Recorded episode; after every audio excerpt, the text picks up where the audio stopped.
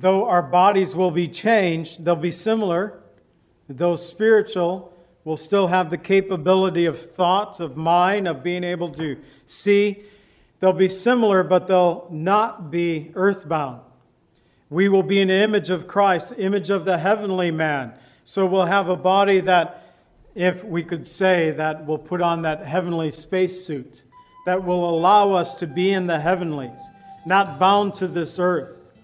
We'll be transformed, we'll be changed, according to Paul.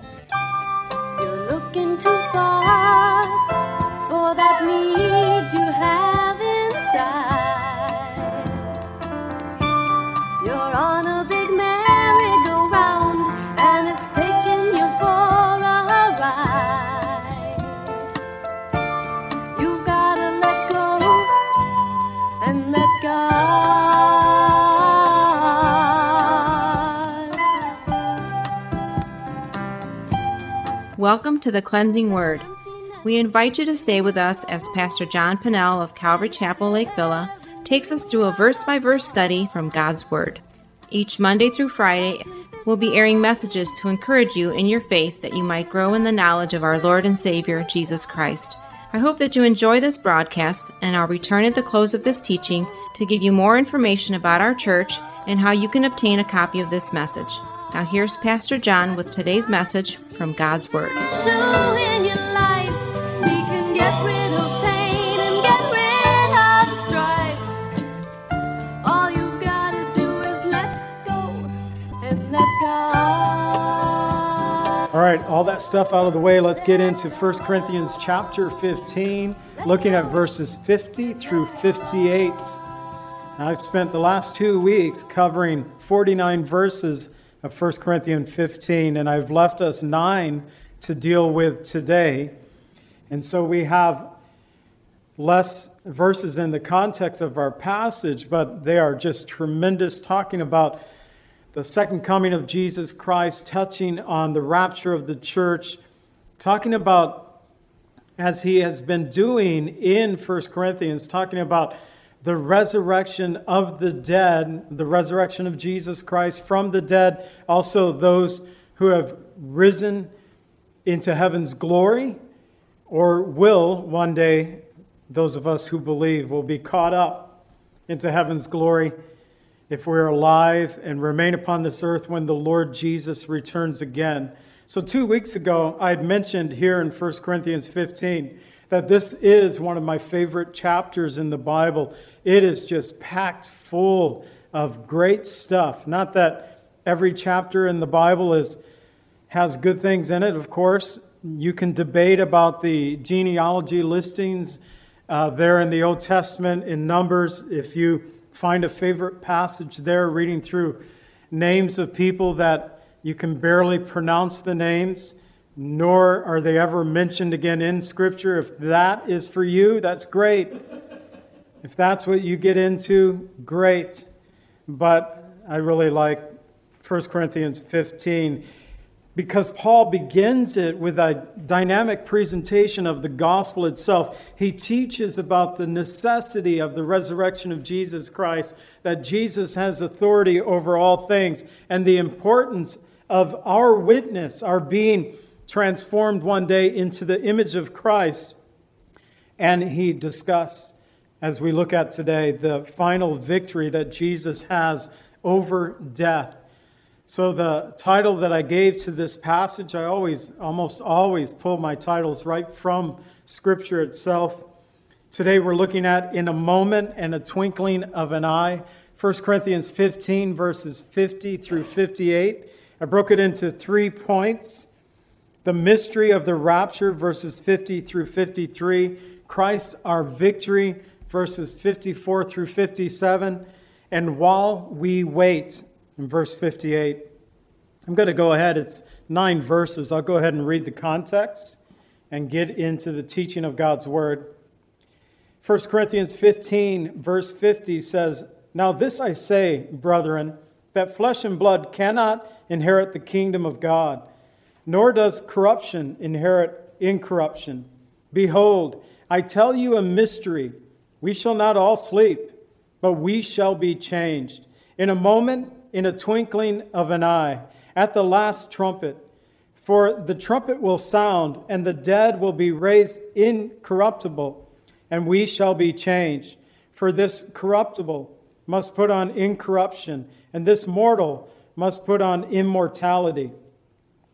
So when this corruptible has put on incorruption, and this mortal has put on immortality, then it shall be brought to pass the saying that is written Death is swallowed up in victory. O death, where is your sting? O Hades, where is your victory? The sting of death is sin, and the strength of sin is the law. But thanks be to God who gives us victory through our Lord Jesus Christ. Therefore, my beloved brethren, be steadfast, immovable, always abounding in the work of the Lord, knowing that your labor is not in vain in the Lord. So we begin here in verses 50 through 53 looking at the mystery of the rapture, although he doesn't use that term rapture. I'll explain that in a few minutes. He begins in verse 50 saying, Now this I say, brethren, that flesh and blood cannot inherit the kingdom of God, nor does corruption inherit incorruption. Last week I ended my message saying, just as we have physically been born into the image of our forefather, Adam, those who place their faith in Christ will one day bear the image of the heavenly man, Jesus. Now, I base this from 1 Corinthians 15 49, which says, And as we have borne the image of the man of dust, speaking about Adam, the first man, we shall also bear the image of the heavenly man, which refers to, of course, Jesus Christ. To bear the image of Jesus, we must change. And this change is not merely an inward change of our hearts. Of course, that takes place through faith in Jesus Christ. It is also a physical change from the physical to the spiritual, as our sin corrupted bodies must take on incorruption, our mortal bodies must become immortal. Paul reveals the necessity of this change, saying that as flesh and blood cannot inherit the kingdom of God, nor does corruption inherit incorruption. Flesh and blood cannot. There has to be a change.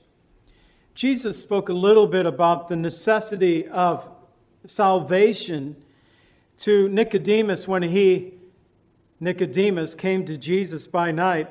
We have a little bit of that correspondence found in John 3, verses 3 through 8, where Jesus answered Nicodemus, saying, Most assuredly I say to you, unless one is born again, he cannot see the kingdom of God.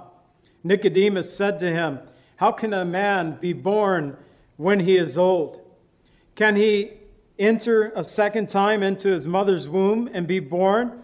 And Jesus answered, Most assuredly, I say to you, unless one is born of water and the Spirit, he cannot enter the kingdom of God. That which is born of flesh is flesh, and that which is born of the Spirit is spirit. Do not marvel that I say to you, You must be born again. And the wind blows where it wishes, and you hear the sound of it, but you cannot tell where it comes from or where it goes so is everyone who is born of the Spirit. Just as in our physical birth, being born of water, speaking about that physical birth, it was nothing of our doing. Did you hear that news story last year where a man sued his parents for being born? He wanted to blame his, this was an adult male in his 30s. Apparently, Mom and dad wanted to kick him out of the basement. I don't know. Something was going on.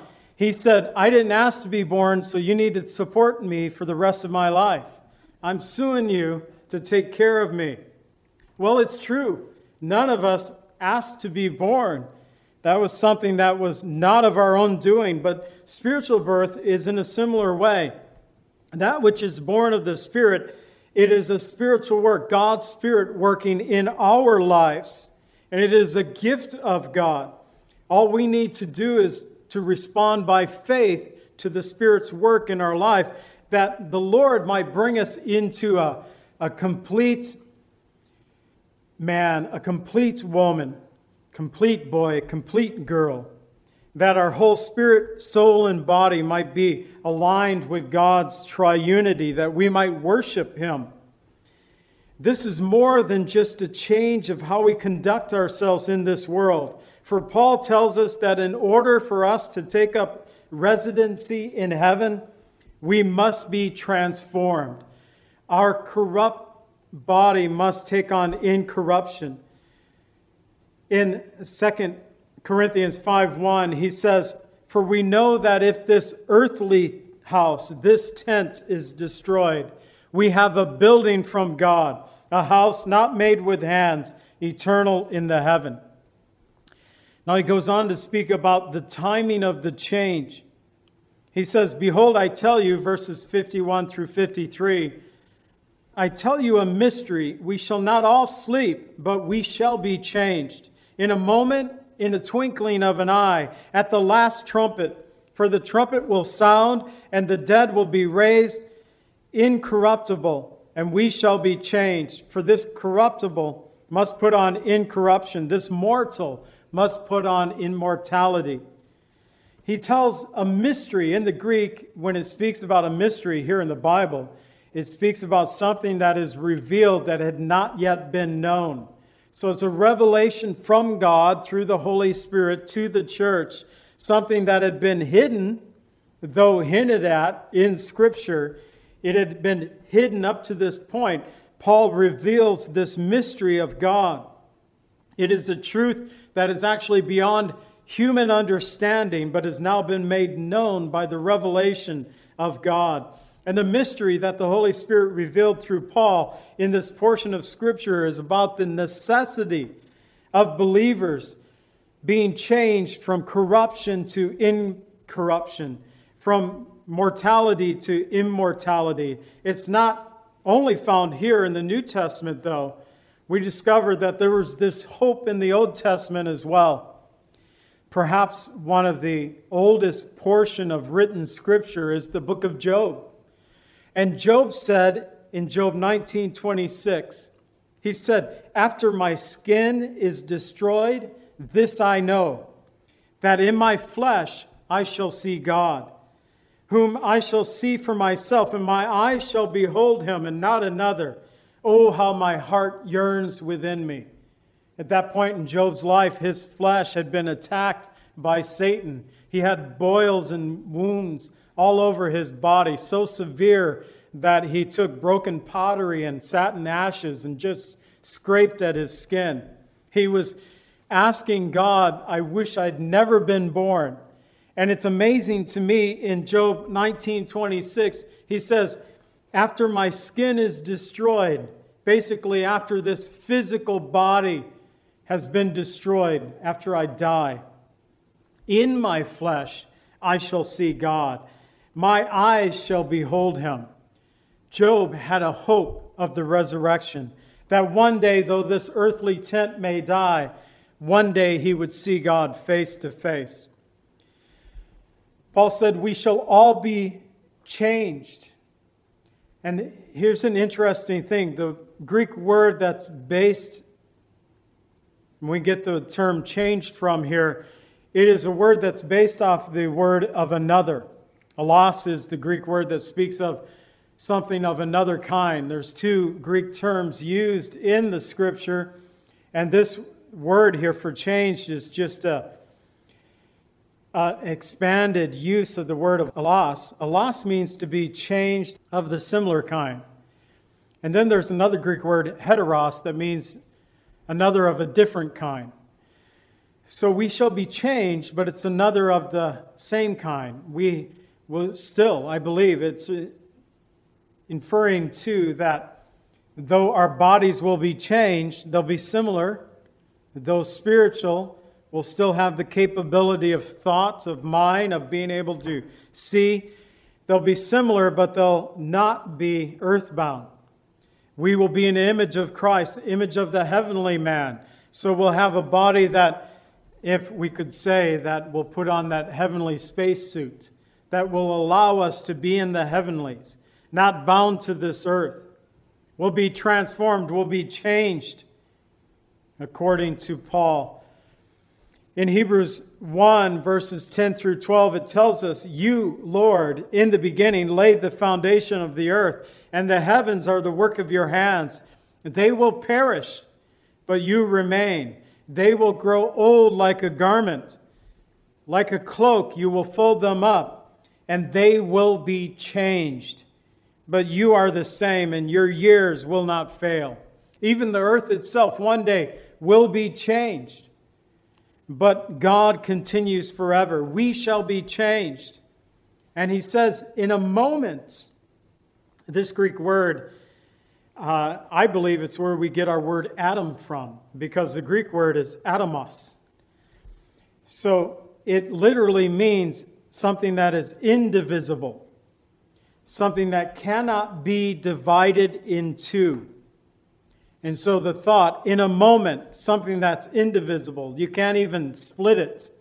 Again, the Greek word atom, the whole atom bomb, the splitting of the bomb, something that probably never should have been attempted by man, the splitting of the atom, something that's indivisible. It shall be in a moment, it shall also be in a, a twinkling.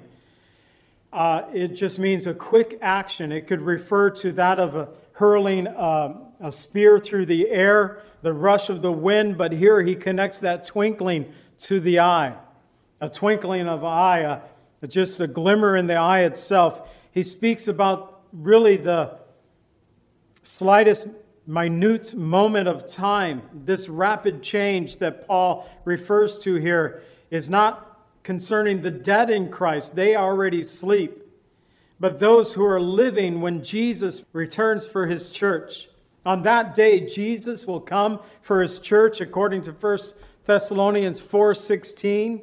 He'll come with a shout, with the voice of an archangel, with the trumpet of God.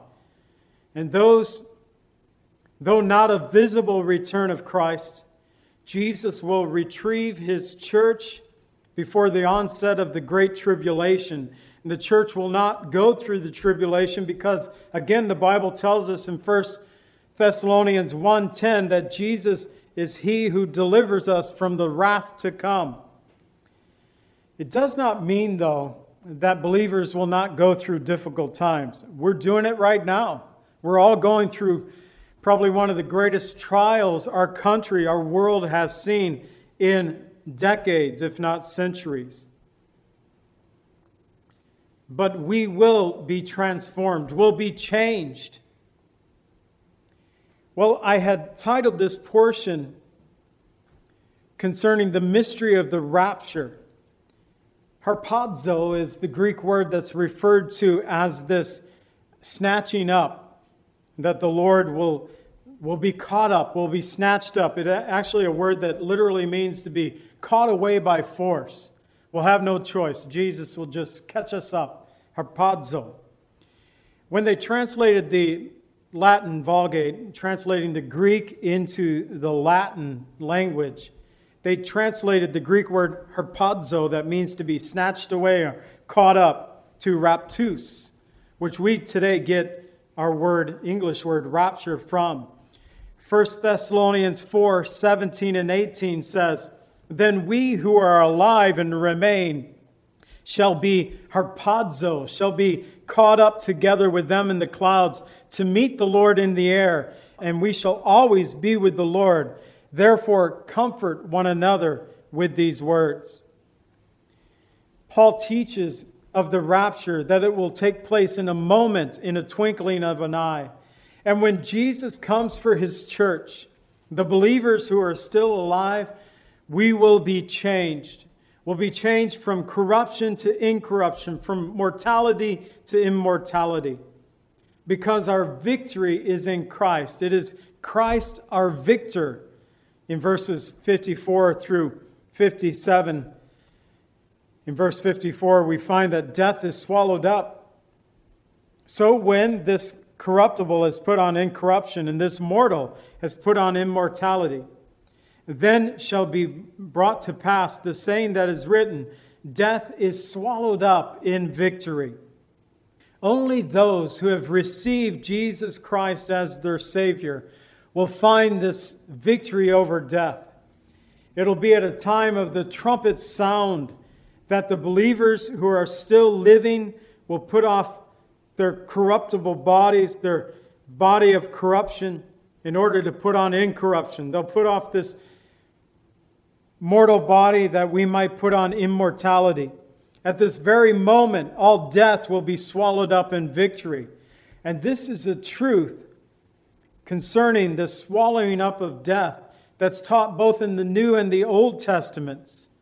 In Isaiah 25 8, Isaiah wrote, And he will swallow up death forever, and the Lord God will wipe away every tear from the, all faces. In the rebuke of his people, he will take away from all the earth. The Lord has spoken this. The Lord has spoken this. That we will be caught up, that we will be changed, that death will be swallowed up forever. This is not the opinion of man. This is what the Lord God Himself has said. On that day, death will be swallowed up forever. Jesus will also wipe away those tears. He will take away the rebuke of His people. In that day, all sin that is brought upon mankind, upon creation, will be reversed during the millennial reign of Christ. It will kind of be for the Christian, it will kind of be for your, you Trekkie fans, a beam me up Scotty moment. Not going to say it's going to be just like that, but without our knowing it, in a moment of the twinkling of the eye, we find today that the Lord will come for his church. Right now, the church is separated in many ways we find that there are those of the church that have already uh, laid to their rest. They're already in heaven, they're already with Jesus. We also find the church today is meeting at various points throughout the world. But also, we find one day that Jesus Christ will catch up his church together with, to be with him in the air forever. And this is to be a great comfort for the Lord's church knowing that those who have died and that those who have remained, that we are not excluded from the plans that the Lord has for us. May it be that we will hear the voice of the Lord shouting with a voice of an archangel, with the trump of God. Perhaps the Lord will come for his elect, and we might hear the multitude of the voices of heaven singing along with him. Maybe the Lord will come with archangels like Michael or Gabriel shouting the trumpet of God, sending forth its trumpet's call. It doesn't matter how the Lord comes for us, if He comes for us one by one or in a mass exodus, as we know, called the rapture.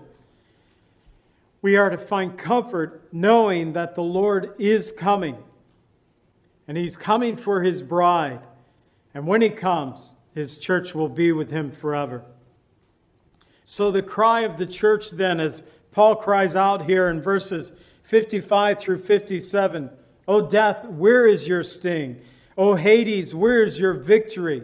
The sting of death is sin, and the strength of sin is the law. But thanks be to God who gives us the victory through our Lord Jesus Christ.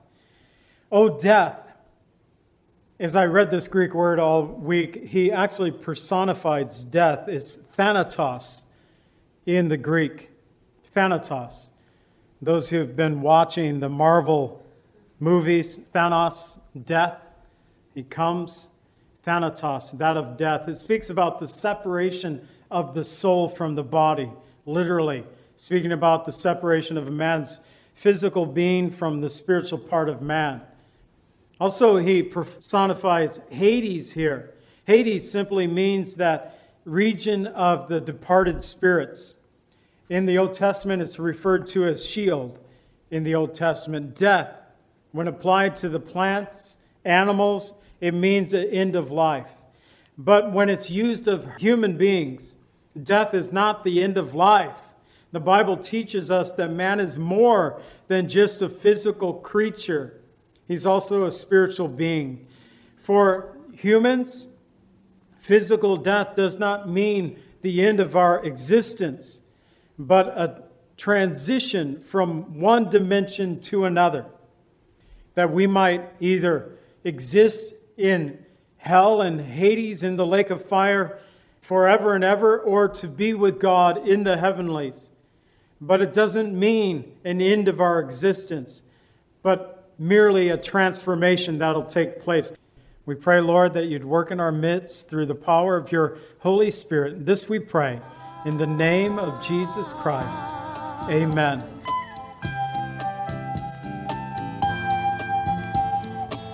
Calvary Chapel is a fellowship of believers in the Lordship of Jesus Christ.